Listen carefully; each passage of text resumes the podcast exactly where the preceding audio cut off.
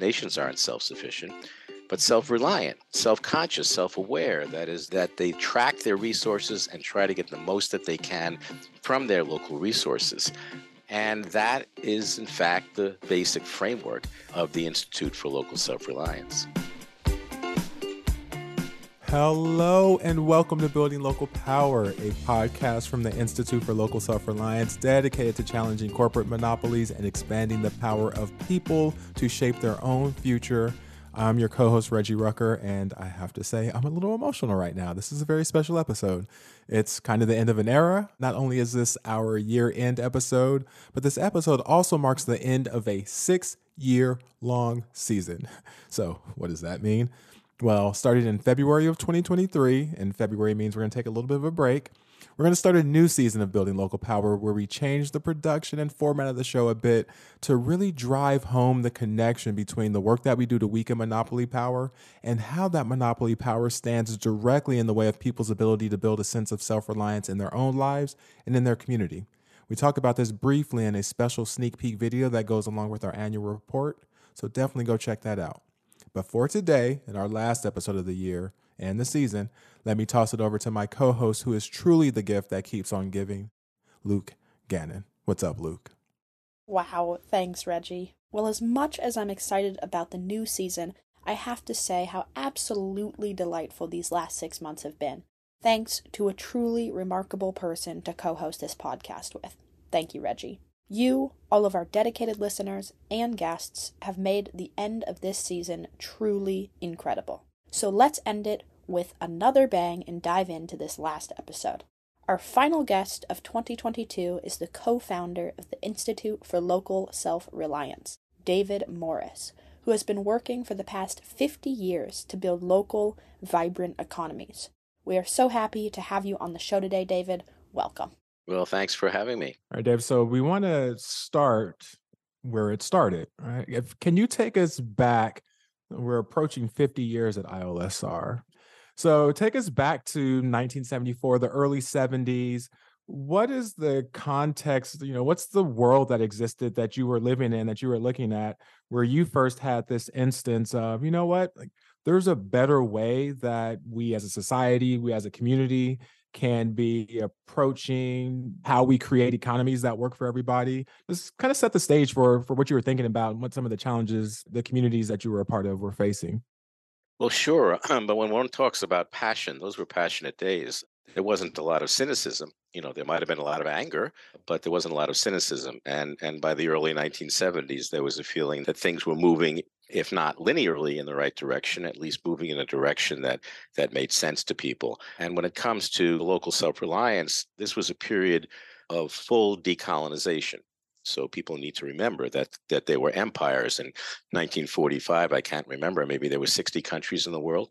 And by the nineteen seventies, there were probably double that number. And so you were, had the uncoupling process. And with the uncoupling process, you had countries that had been governed by someone else, which had imposed on them a governance structure which might not have fit their local culture, a transportation system which was, you know, essentially from the mines to the docks, and certainly no educational system that served the purposes that an independent nation would want to serve.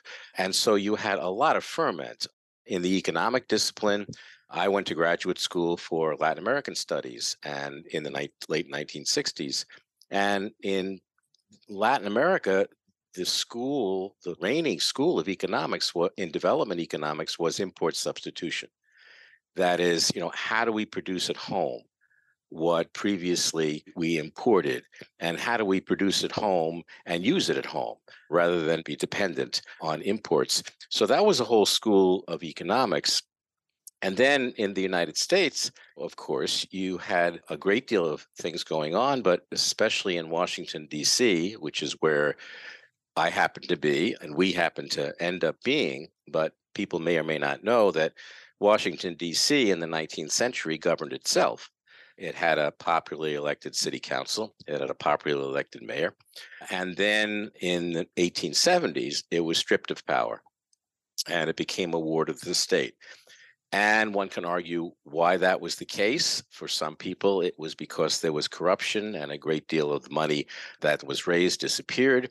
I prefer the school of thought that says that that blacks were fleeing the South, coming to D C and threatening to become a majority.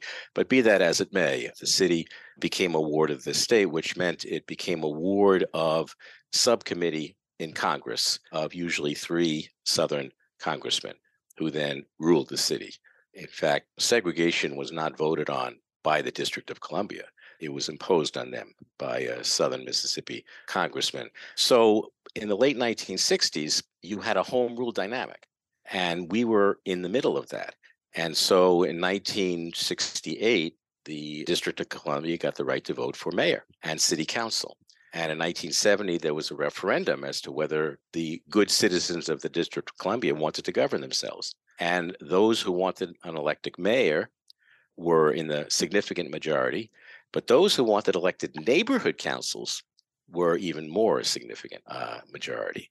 There was a strong sense of purpose on the local level. We should think of cities as not self-sufficient, because nations aren't self-sufficient, but self-reliant, self-conscious, self-aware. That is, that they track their resources and try to get the most that they can from their local resources. And that is, in fact, the basic framework of the Institute for Local Self-Reliance.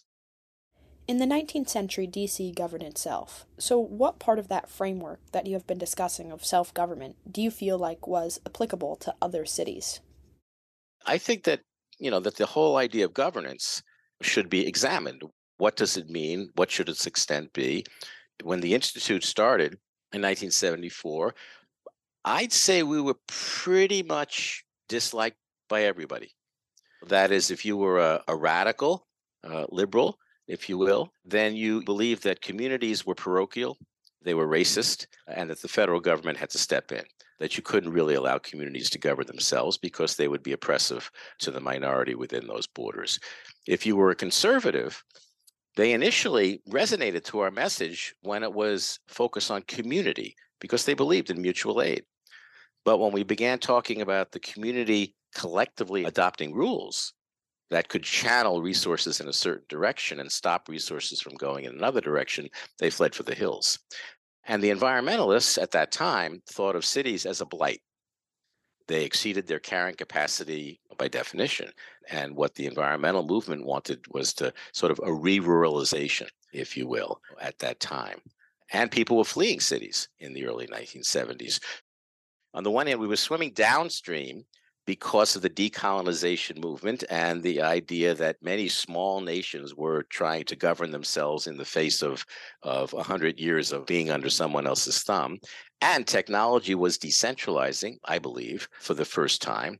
And there were a lot of policy around the issue of economies of scale and the breaking up of corporations. We think of that as new, the whole antitrust thing, you know, new in, in twenty twenty-two. That is new. There was obviously antitrust fifty and one hundred years ago, but that wasn't true. I mean, in the nineteen sixties, you had a bill introduced in the Senate, which would have considered that if any four corporations controlled more than fifty percent of a market, it would be a prima facie case for breaking them up. A prima facie case for breaking them up. And, and the burden of proof was on them to defend themselves. And so, you know, these things were in the air at that time. On the other hand, as I say, we were swimming upstream when it came to people really trusting a community to govern itself. Uh, and at that time, there had been a massive increase in federal intervention and imposition, if you will, in terms of its own policies over state and local wishes. So in, in that sense, the whole, you know, idea of governance is an interesting one. And without going into any major detail, the Institute has had to grapple always with the issue of where is the locus of authority? And it's an issue that we should all, you know, if if people believe that upper levels of government should not preempt local levels of government, which seems to be in vogue today, well, what do you do about civil rights? What do you do about protecting the, the rights of minorities? And the Institute's had to grapple with that. And I think I've, you know, come to a certain conclusion. But my sense is that the upper level of government, the higher level of government, should be able to preempt and impose on local level of governments when it comes to defending the Bill of Rights. Now, by the way, the other side believes that too when it comes to gun control, which they consider a constitutional right. But be that as it may, when it comes to a civil right, and, and the first ten amendments were protecting people against the government and also protecting a minority against the majority, at least as the nineteen sixties and nineteen seventies Supreme Court defined it as such. But that would be the only case. And for any other case, the burden of proof had to be, would have to be on higher levels of government to, in fact, preempt the exercise of authority at the local level. And I think that it's the kind of framework that we should think about very seriously applying widely. David, I want to take you back to where you were thinking about, you have this very clear idea, or relatively clear idea, of how local economies should work, how municipalities should be thinking about structuring their local economies, how that interfaces with the state. So you have some very clear ideas about that and a passion to move some ideas forward. And then, like you said, on the other side, there are people that for one reason or another were not fans of your approach and you were getting pushback on both sides. How did you approach having an idea that you were fairly confident was good for the communities that you were working with, yet you had enemies on both sides? You know, you had enemies that were not receptive to it from all across the spectrum. How did you navigate that challenge and find a space in which you knew that you could be productive, proactive, valuable to the movement that you were seeking to create? Well, one was being empirical rather than theoretical. I mean, the Institute gained a reputation and cachet through our data, really. In fact, one magazine in late nineteen seventies said that the Institute puts hard numbers on soft dreams. We were the first to track energy dollar flows through the District of Columbia, through any state, through any city, for example, and found out that eighty-five cents on the dollar left the locality, left the metropolitan area if you filled up at the gas station or if you bought electricity from an investor-owned utility company, which means if you could get it down to fifty-fifty, uh, you'd be strengthening the local economy dramatically. When it came to recycling, conventional wisdom was that you could only recycle ten percent of your waste stream. Up until the sort of early nineteen eighties, mid nineteen eighties, that was the conventional wisdom, which meant it was going to just be a little side note to your solid waste system. We did empirical case studies that identified communities that were doing more than twenty-five percent. And then four years later, we did an update for communities that were doing over forty percent. And when you get to over forty percent, you can make the case to cities that the city should design a solid waste system to recycle, not to dispose. And then disposal should be the afterthought when you're finished uh, reduction and, and recovery and recycling. In the mid nineteen seventies, a man named Bill Batko uh, joined the staff, an economist who taught night school. And in his night school, he talked about what we were doing and the like, and found out that one of the students was an accountant for the local McDonald's.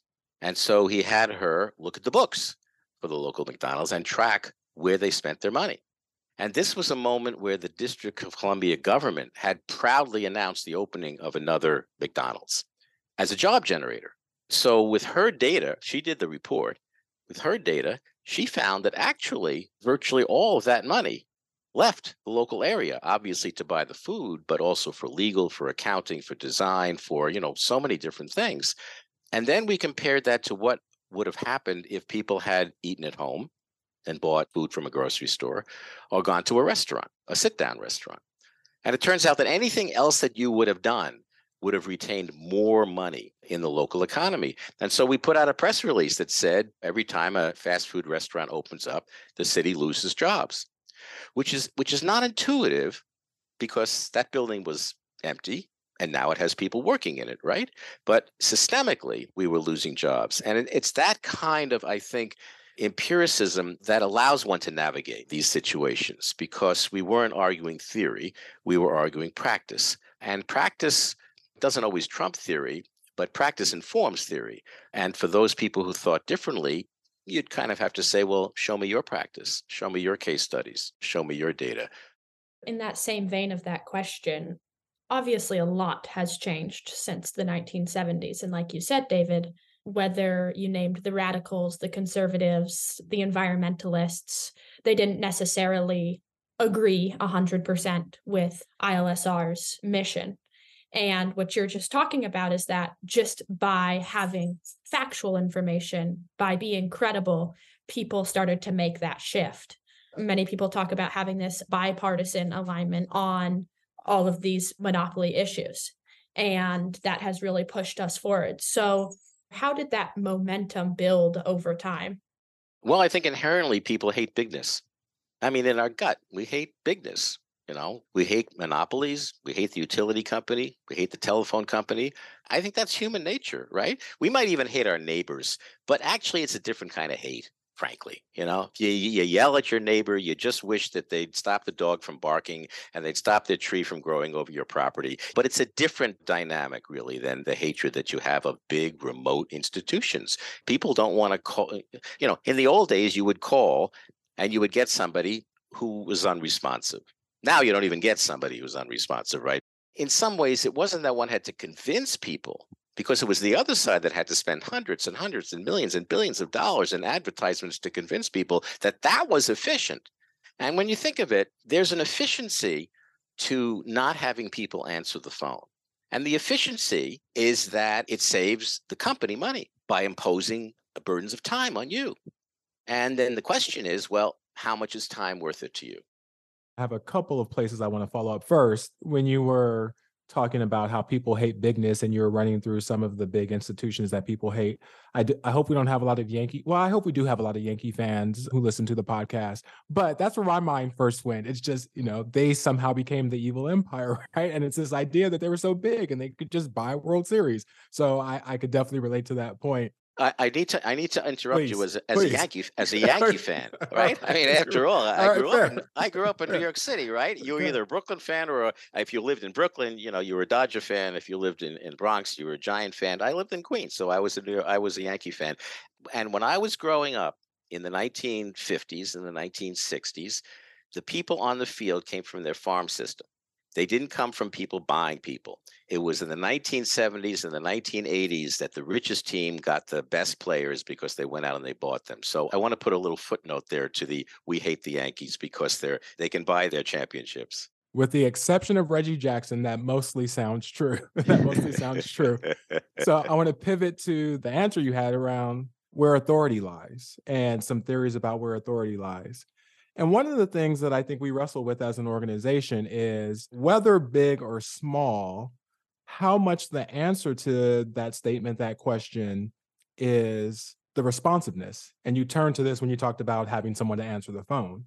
And so I, I wonder if you could expand on that, on that idea a little bit, where at a certain point, scale, the size of the institution matters more or less, really depending as sort of the size is a proxy for how responsive they can be to the demands of the people. Can you maybe like expand on that concept a little bit?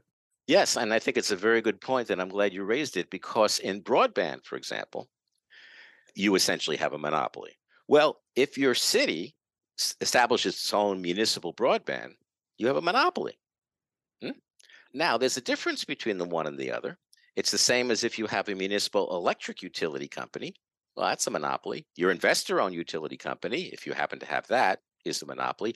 The difference is, and I cannot remember the quote exactly, but the, the person who was the head of the Lafayette Municipal Broadband Utility talked about that the difference was that somebody could come up to him in the grocery store and scream at him, right? That, in fact, these were your neighbors that were getting angry at you. Furthermore, I would say, in terms of business, for example, that your kids were going to the local schools. I mean, you were interacting with locals and the kids were going to the local schools, which also meant that you knew that the taxes that you paid provided services to your family. Whereas if this was a branch plant of some multinational corporation, any taxes that you paid essentially was simply call expenses on the balance sheet that you wanted to get rid of. And so the responsiveness works in many different ways. The responsiveness to you as a customer, responsiveness to the community itself, and I think responsive to the idea of citizenship in its really, you know, profound way. Very good things happen from the bottom up. More good things happen from the bottom up than from the top down.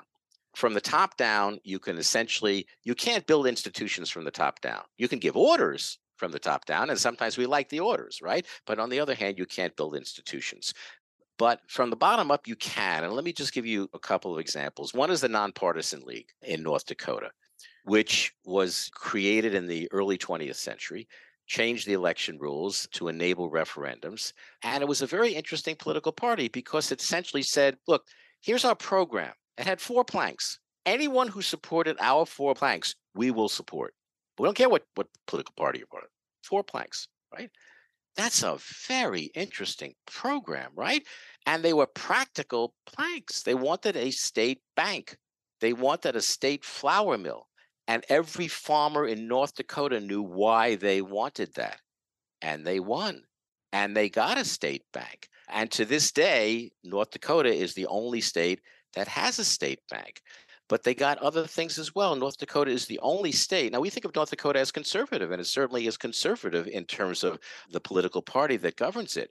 But it's the only state that has a law, essentially, effectively banning multinational pharmacies. Their pharmacies are locally owned. And this all came out of those first twenty years, frankly. After that, you had virtually none of this that happened.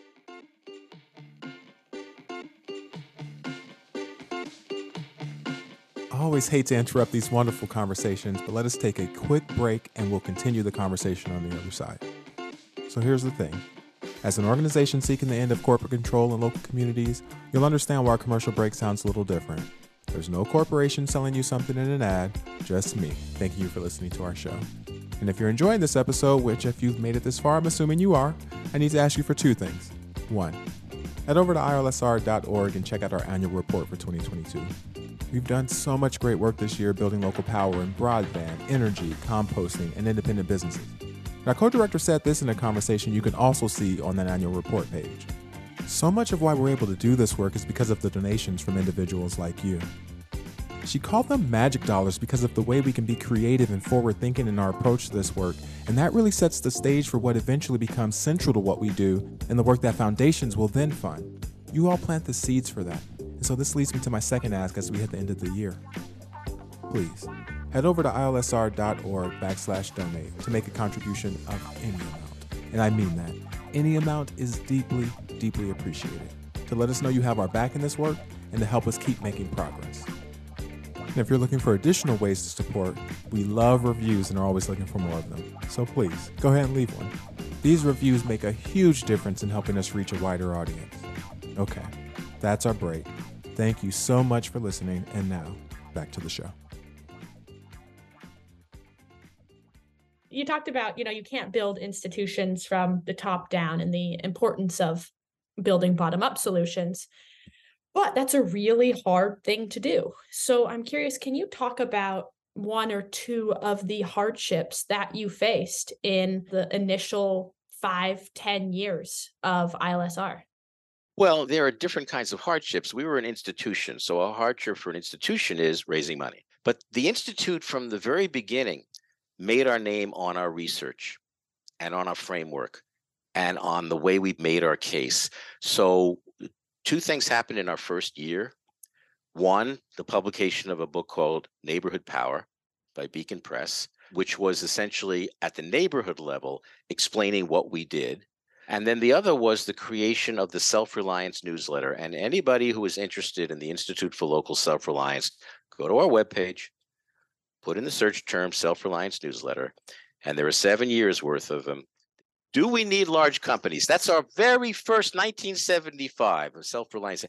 Do we need it? And it wasn't in theory, it was in practice. It had footnotes on economies of scale. And when people read this, they understood that we were serious in, in what we were talking about. It's easier if you can write it than if you do it, obviously. But on the other hand, we also did it. I mean, one of our early successes was in fighting incinerators. And we went to communities, and they were mostly communities of color because, in fact, where do you place a transfer station or an incinerator? You place it in the area where people have the least political power to stop you. And so we worked in those areas around the country. And we went in there and said, we want to promote recycling. And they said, yeah, that's interesting, but we got an incinerator here we have to fight. And we agreed to them that once you had an incinerator, it was going to be very difficult for you to have recycling. You would have enough materials really for it. So we work with them. Sometimes it was years that we worked with them. And by the middle nineteen eighties, not we, but all of the we, the coalitions, the people on the local level, managed to stop the wave of incinerators. At that point, at that point, we said, remember when we talked to you about recycling? And it was at that point that recycling then took off in the United States. So sometimes you have to fight something that will preempt a good thing before you actually get to the good thing. But that's a victory, nevertheless. Our big contract, major contract in the first ten years of the Institute, was with the city of Saint Paul, with the mayor of Saint Paul. And he asked us to design what he called the homegrown economy. And there are many, many aspects to it. We were essentially talking about how much wealth could be generated internal to Saint Paul. Once again, not self-sufficiency, but extracting that maximum value of useful work and wealth. And there were two things that came out of that. One was Summit Brewery. Now, today, there are, what, five thousand craft breweries, right? At that point, there were, I think, three, right? So it's still a very novel idea. But the reason that we promoted it was to prove about the case about economies of scale. And we found a master brewer. We helped to finance it. We set it up. And that brewer was producing at, I don't even know what, one thousandth the scale of Anheuser-Busch, probably less than that. Uh, and the beer was about thirty percent more costly and incomparably better. So what we were saying to people is, okay, look, do you understand that there is a thing called economies of scale? Absolutely, there is. But they're really quite minor, frankly. And the upside is really quite tremendous. You've already been talking a bit about this, David. Uh, but in the past couple years, there have been some major events that have taken place, whether we're talking about COVID, the overturning Roe v. Wade, states banning critical race theory, talks for recession, you name it, the list goes on. Although currently I L S R only tackles a few of these issues, this idea that you are talking about applies to a much larger framework, as you have mentioned before. So can you talk about how this philosophy, I L S R's philosophy, is applicable or could be to these other issues that are going on in our world today? Yes. I mean, I think that it could apply to all issues. Now, it can sometimes apply directly and fully, and it clearly could be the strategy. At times, it can inform a larger strategy. For example, if you're doing climate strategy, climate strategy has to operate at the international level, the national level, and so forth. But at the local level, it's where you change people's minds. It's where you change culture. It's where you say, essentially, you know, I don't really see solar on your rooftop, right? Or I see smoke coming out of your chimney. That's not going to come from the top down. Culture comes from the bottom up. And so I think that it can even be applied to places like climate change. But let's take a look at COVID, for example, which is a fascinating example, because in the United States, you had the federal government wanting to do one thing and the states unclear and the localities and then the school districts. And I mean, we're a mess when it comes to governance, right? I mean, the whole world looks at the United States. And when we were really rich and powerful and the number one and we're military, you know, then people went, wow, that's kind of an interesting system. You know, it seems to work pretty well. Now they know it doesn't. On the other hand, it does lead to an enormous amount of experimentation. And so you had school districts that required masking and school districts that didn't require masking. You had businesses that required and so forth. And it was a mess. But from a local self-reliance perspective, it was a mess that should have been the foundation for the gathering of data that would inform policy. We didn't do that. But other nations did that, small nations and modest-sized nations in which, for example, initially they closed their school systems down, which is, of course, your initial reaction, right? You got an infectious disease. And then what they found out was, number one, the kids weren't getting it really, and the parents weren't getting it from the kids coming home. But number two, when school was closed down, education was seriously hobbled in Germany and Sweden and so forth. They looked at the data and they said, all right, we're going to open them up again. Now, this was about after three or four months, but it was data driven. It wasn't ideologically driven. So the United States had all of this possibility, really, you know, of taking the mess, if you will, anarchism in the best sense of the word, collecting the data and coming up with a policy. We didn't do that. So whether it's wayward youth, whether it's drugs, whether it's homeless, whether it's whatever, we have a problem, okay? This is the number of that problem that we have. We need X number of facilities to solve that problem. I, the mayor, will give us a year, and the neighborhoods can fight it out among themselves. Who is going to be, but it's going to be dispersed equitably around the state. But you decide. And if after a year you can't decide, nobody wants it, the city is going to impose it on you. Now, that's local self-reliance from where I come from, because it, it essentially says, let's see if we agree that there is a homeless problem. If we agree that there is a homeless problem, let's talk about the next step, and then let's talk about the next step. And so you you come at it essentially the way you would if you were a neighbor, right? What you're saying is we're all in this together. We're going to have to make a decision. We're going to allocate it fairly so all of us are modestly burdened by it, but we will have come to that decision ourselves. So local self-reliance is a framework that you could use for setting policy, but it's also a framework that you could use for designing process. What I found so fascinating about this conversation is, and we've run across this in a lot of our recent podcasts, and it's a consistent theme of how the importance of stories and the examples of what the community over there is doing, or the community across the way, across the state, across the country, but other communities, and seeing how they've handled similar issues, how they're attacking these issues to make their communities better. I think that's something that we as society, certainly what we do at I L S R and with this Building Local Power podcast, how can we create and present the stories and the examples of what's working well in our society? And so I, I love that you've brought that together for this last episode of the year to really help us wrap our, our mind around the power of stories, the power of data, the power of being practical. There are all these lessons for us to learn in this episode that we're going to take forward. Before we let you go, this is the last episode of the season. We're going to take a holiday break and come back with a new season in, in early twenty twenty-three. We finish up every episode with a question so we can shout out our local bookstores. We're really fond of these local bookstores and try to uplift them and send people to them whenever we get a chance. And at some point relatively soon, we're going to have a digital library of the favorite books from our podcast guests. We'll plug again. We'll put a link to that in the show notes. What's a book that you think about that really informs the way you've approached local self-reliance over the last fifty years, and you think others who are looking to create change in their communities, what's a good book you think they could learn from? Well, I'll, I'll answer that question, but I do want to say that all of my books are online at the Institute for Local Self-Reliance. There are a number of them. They can all be read online or downloaded. But in terms of the, the to answer your question responsively, there are two books. Both actually on the same topic.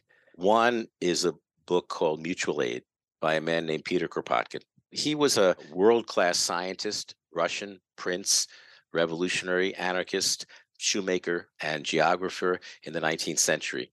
And he lived at a, at a moment where Charles Darwin issued his theory of evolution.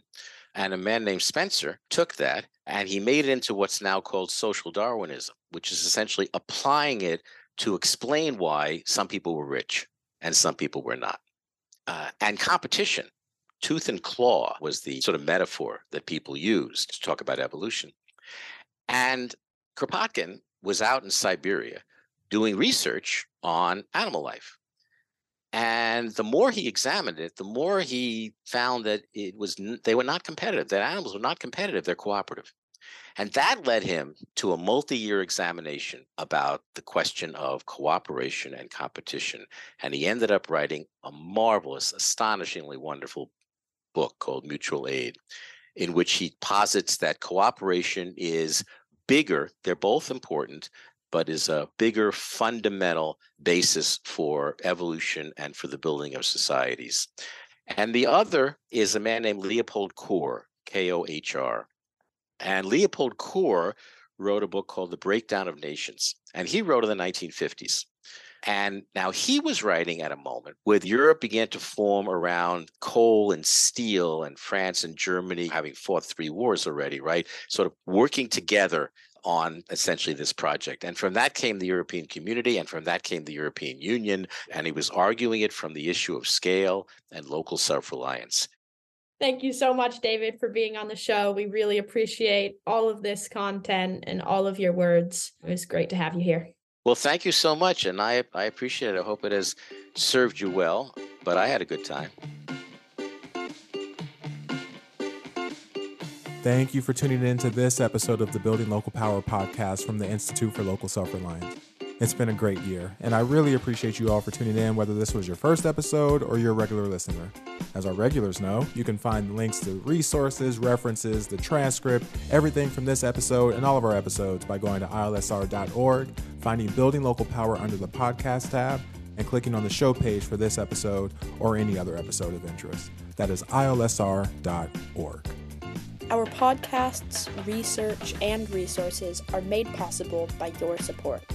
If you are doing a little gift giving at the end of the year and you love our work, head over to ilsr.org backslash donate. Any amount is deeply appreciated. This podcast was produced by Reggie Rucker and me, Luke Gannon. This podcast was edited by Drew Birschbach. Our theme music is Funk Interlude by Dysfunctional. We are taking a short holiday break, but we'll be back with a new season in February. Thank you for listening to Building Local Power.